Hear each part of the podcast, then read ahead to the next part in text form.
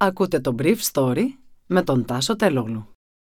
Χορηγός του Brief Story είναι το Avra Carbo.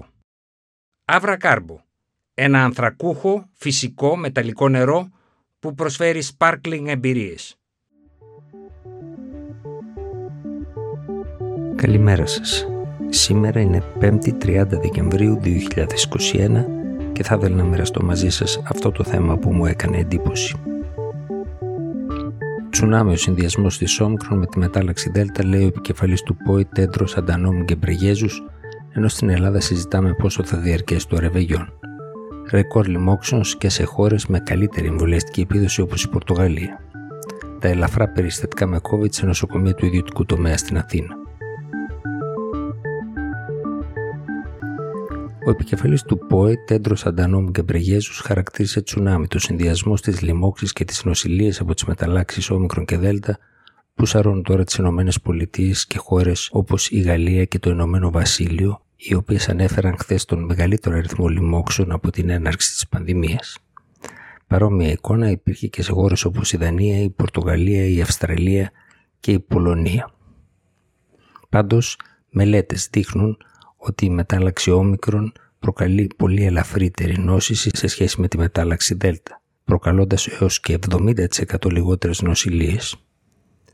Ο Γκεμπριγέζους μίλησε για δίδυμο κίνδυνο των δύο μεταλλάξεων προβλέποντας μια αφόρητη πίεση σε συστήματα υγείας και τους κουρασμένους εργαζόμενους σε αυτά, κάτι που μπορεί να τα φέρει στο χείλο της κατάρρευσης όπως χαρακτηριστικά είπε.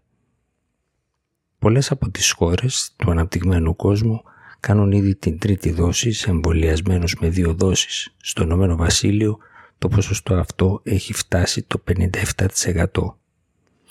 Ο Γκεμπρεγέζος προέβλεψε ότι η δυσαρμονία στο ρυθμό των εμβολιασμών μεταξύ πλούσιων και φτωχών χωρών θα οδηγήσει σε νέες μεταλλάξεις, κάνοντας το 2022 μια δύσκολη χρονιά μετάβασης από την πανδημία προς την κανονικότητα. Χθες στον κόσμο μετρήθηκαν 900.000 καινούργιες διαγνώσεις κορονοϊού, ένα απόλυτο ρεκόρ.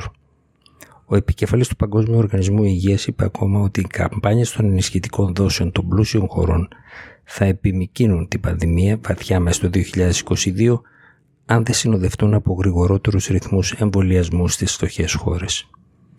Σύμφωνα με τα στοιχεία που δόθηκαν χθες στη δημοσιότητα, η Γαλλία μέτρησε 208.000 θετικές διαγνώσεις, στο Ηνωμένο Βασίλειο 183.000 η Ιταλία 78.000, η Δανία 23.000, η Πορτογαλία 26.867, δηλαδή περίπου 9.000 διαγνώσεις περισσότερες από ό,τι την προηγούμενη μέρα.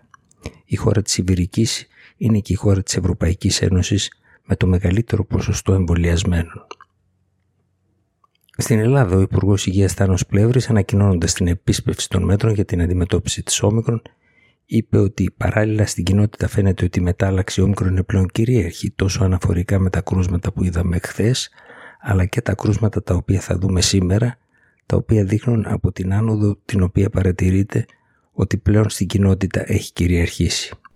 Επειδή όμως το εθνικό μας σύστημα υγείας ακόμα πιέζεται και από τη Δέλτα, πρέπει να εκτιμήσουμε όλους τους παράγοντες ώστε να μπορεί το σύστημά μας όπως έχει αντεπεξέλθει να συνεχίσει να αντεπεξέρχεται.